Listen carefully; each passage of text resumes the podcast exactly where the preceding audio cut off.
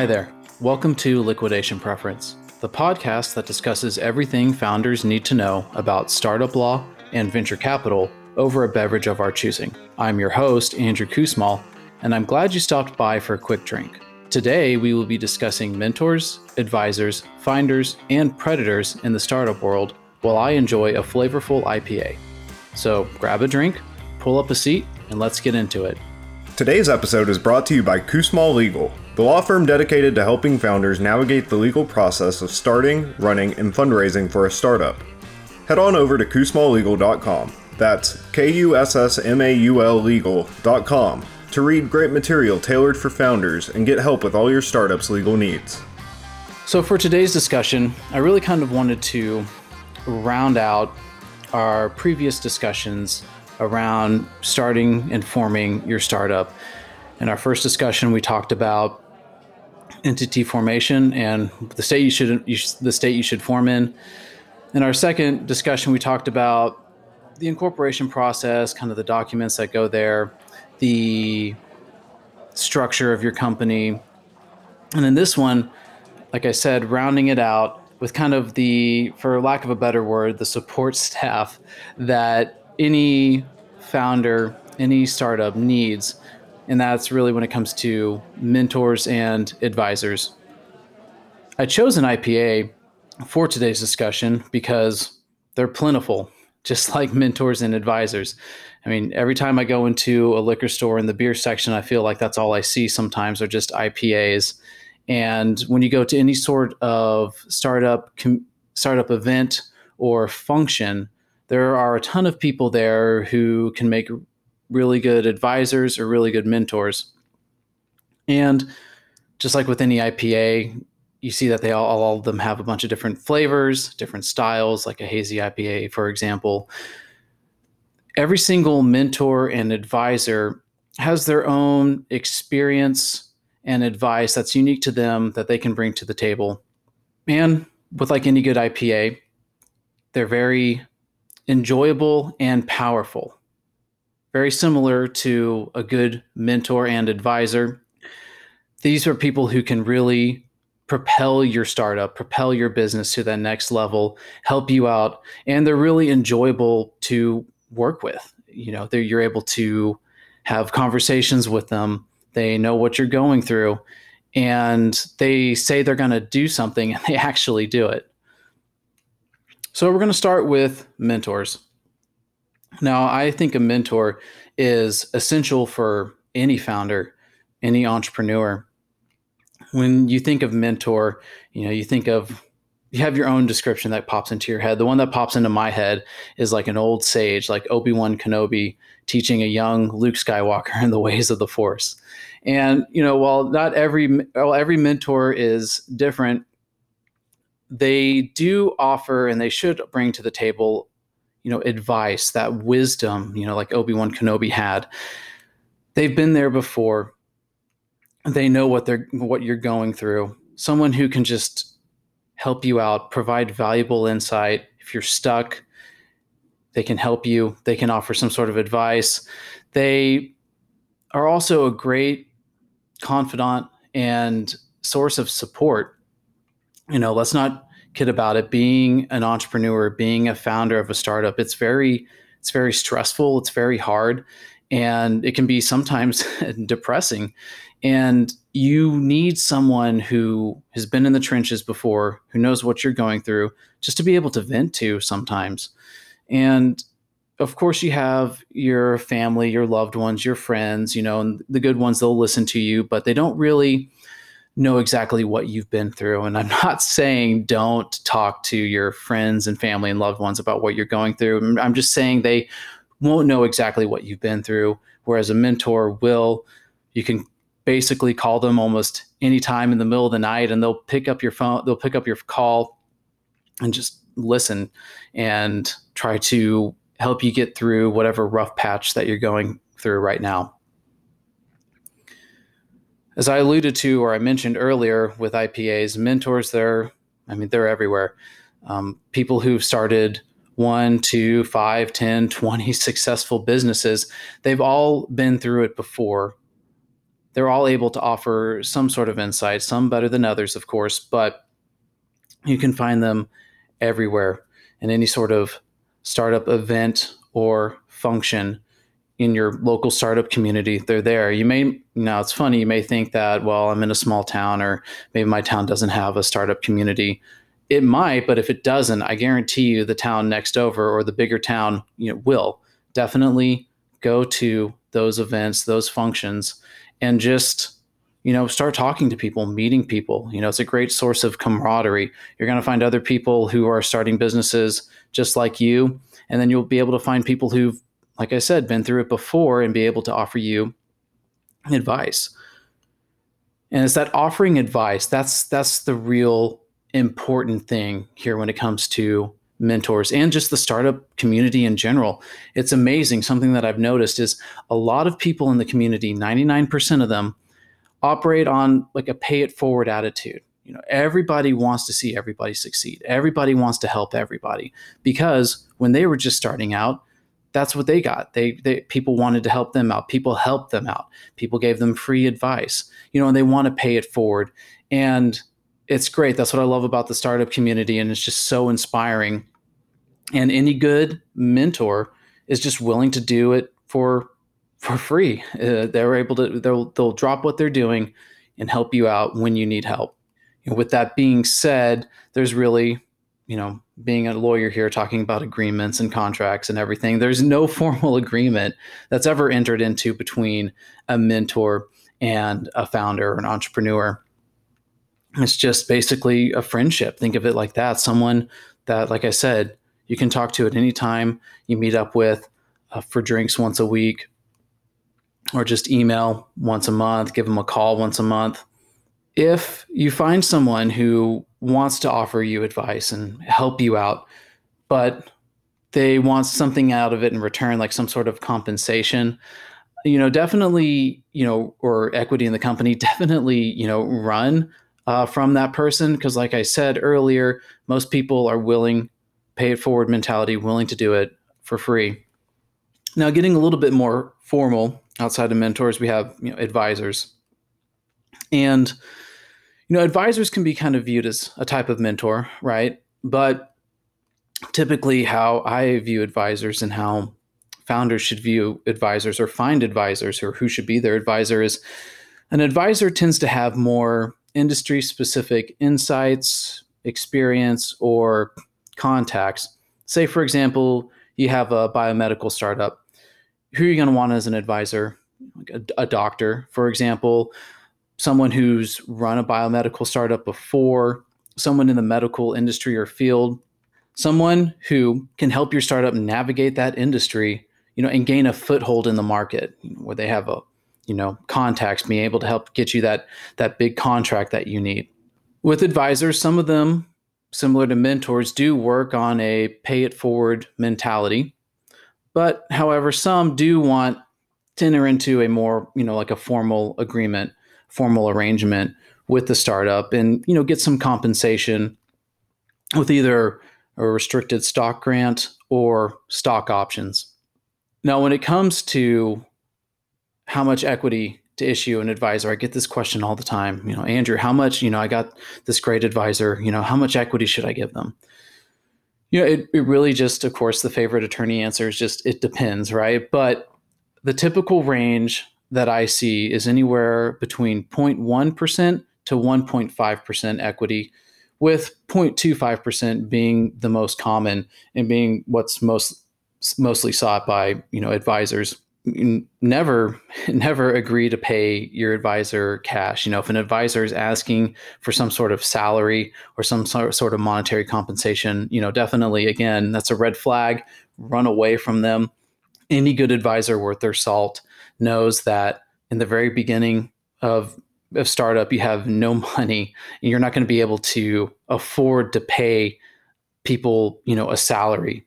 And again that's something to look out for. If someone wants some sort of monthly stipend or, or cash payment you know definitely they're not for you. When it comes to what's actually in the advisor agreement they're they're pretty straightforward the advisor agreement it spells out the role that the advisor is going to be playing, you know, what they're going to be doing, the level of services, you know, are they going to be committing X hours per month, uh, jump on a call every week. And it's also going to describe, you know, the compensation, you know, what that is, the amount of equity that they're getting, whether it's, like I said, restricted stock or stock options. There are really two important pieces in the advisor agreement that you need to make sure that you have. One is for everyone, every single startup, every single founder needs to make sure that the formal advisor arrangement agreement that you enter into has some sort of NDA provision in, in it. A lot of advisors are working on you know various startups various different startups at the same time as you know helping yours out. And you just want to make sure that that nda language is in there so they don't disclose any information about your startup to other startups that they're working on who could be you know potential competitors.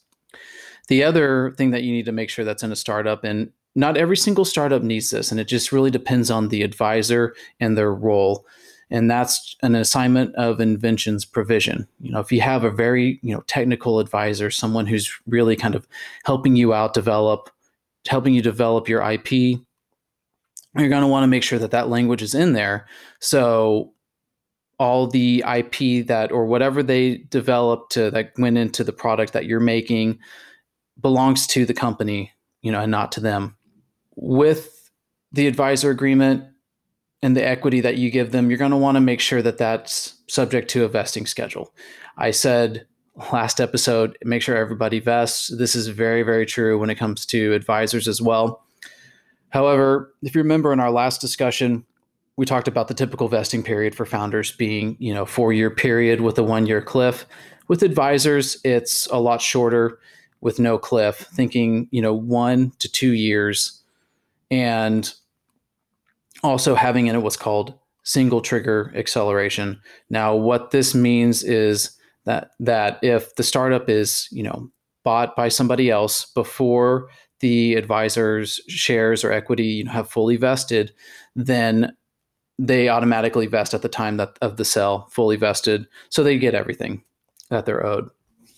Now we're going to talk about finders, and well, I don't know how else to say this, but finders are people you should typically you should typically avoid and i'm sure there's going to be a lot of finders out there in the startup community who are going to be coming after me for saying this and you know the reason why i say avoid them is not because all of them are predators you know some of them definitely are but because most just don't deliver. Now if you're new to the startup world and you don't know what a finder is a finder is somebody who promises that they'll be able to find you investment, find you investors. And of course, this is what a lot of young or, you know, naive founders like to hear. You know, someone who's saying, "Oh, you know, I have all these investors. I have this whole list of investors, you know, and I guarantee you, I guarantee that's the word right there. They guarantee that they're going to be able to find someone to invest in your company." Well, unfortunately, from my experience, that guarantee means nothing. Most of the time, they don't they they don't deliver whatsoever.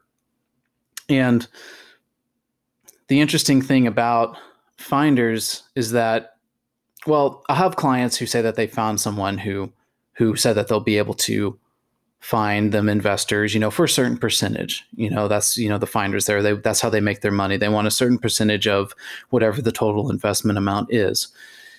And uh, you know, I'll ask them, I'll be like, okay, well, is this person a registered broker dealer? And more often than not, the answer is no. And you know, that's the thing when it comes to finders. You know, they're kind of the startup world's dirty little secret. Maybe not that much of a secret, but how most of them operate. They need to be registered as broker dealers under relevant securities laws. Now, using a finder who isn't a registered broker dealer can have a lot of legal ramifications, you know, for them, of course, and and for you. With how the securities laws are structured, I'm not going to dive deep into it. Maybe I will do some securities laws discussions later on if people really want to fall asleep, but the whole essence of it is is if you use a finder to find investors who isn't a registered broker dealer and those people invest in your startup, those investors have the right to rescind their investment at any time and demand full payment of it back. You know, as any true good startup will do of course once you get that investment money you're already spending it you're spending it on r&d or marketing and you know it's already gone you know this can really put you in a bind where you're legally obligated to pay back the full amount that they invested like $250000 for example and you know it can really bankrupt it can bankrupt your startup and end it right there also too you could be subjected to some sort of legal action around securities laws violations there, helping out with that. With that being said, using a finder can also blow up future deals when it comes to VCs. Now, when you're raising your money, again, I'm going to lightly touch on securities laws here, so bear with me. You have to file what's called a Form D uh, with the SEC. And on this Form D, you have to list anyone who is getting any sort of commission from the from the investment. And of course, most finders that's what they do. They want a commission from the investment, so you have to list them on there. Well, when a VC is doing their due diligence, their attorneys are going to pour through any previous Form D filings that you've done, if you've done any, and they're going to see that person listed on that section. They're going to look into it and they're going to see that they're not a registered broker dealer. And because of the issues that I just described with it bankrupting bankrupting the startup and the potential legal liability, you know, they're not going to want to invest. You know, most of the times they're probably going to pull out once they find that because they know well that what they don't want is they don't want the money that they're investing in your startup to be able to go to pay some other previous investor the amount back of their investment, right? They don't want it to go into the startup and then you have to pay that previous investor because that previous investor, you know, has buyer's remorse and you're legally obligated to pay them back the full amount that they invested. You know, that VCs want that money that they're investing in your startup to go towards your startup, to go towards the product, help the company grow, to reach that exit so everybody, you know, you know, exits happy with a lot of money.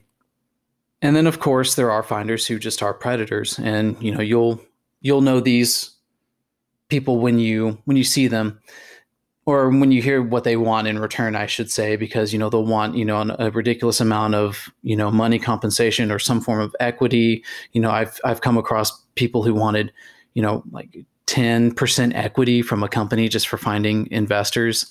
You know, things like that. Those are definitely red flags, things to run away from.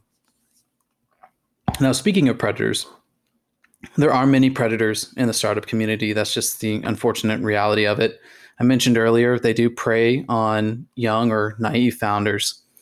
And you can really tell who these people are by how they act. You know, they have a lot of, well, they're cocky, right? You know, the confidence is one thing, but these people are really cocky. You know, they're very, seem sometimes charismatic, um, you know, kind of very loud. They're boastful, boasting about all the successes they had and everything. You know, most of that's bullshit. And they try to confuse you in a way of like how smart they are by throwing out a bunch of big terms, um, things that you may not, words you may not know, talking about you know raising how to raise investment funds and processes that seem really really confusing, and it's just all to cover up the fact that they don't know what they're doing and they just want to get money out of you.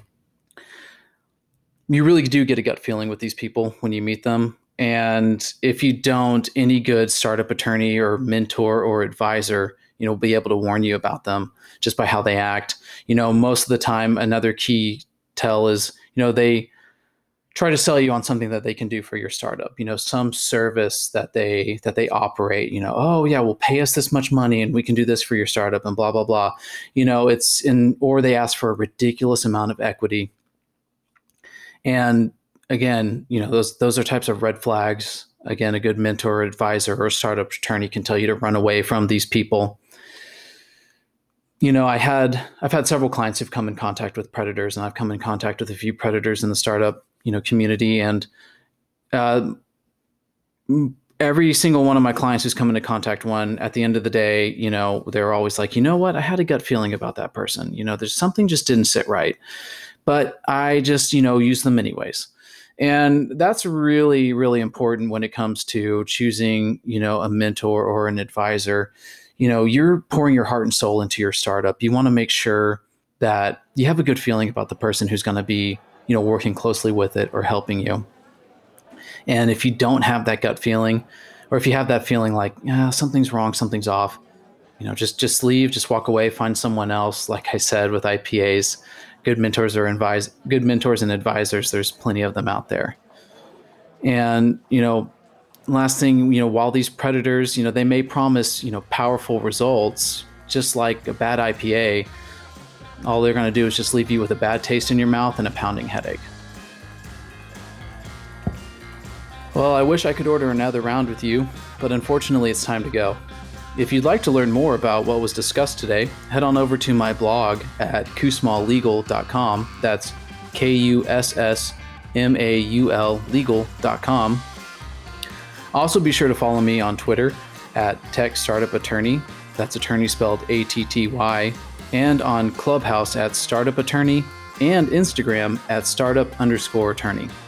I hope you enjoyed our time together, your beverage of choice, and that you learned something useful. More importantly, I hope you enjoyed this much needed break from running your startup. Being a founder is stressful, and it's important to take breaks every once in a while. While you're always taking care of your startup, you shouldn't forget to take care of yourself. See you next time.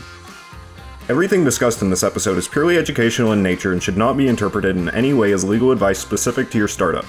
If you have any questions about what was discussed on today's show and how it pertains to your startup or situation, please consult with your legal counsel.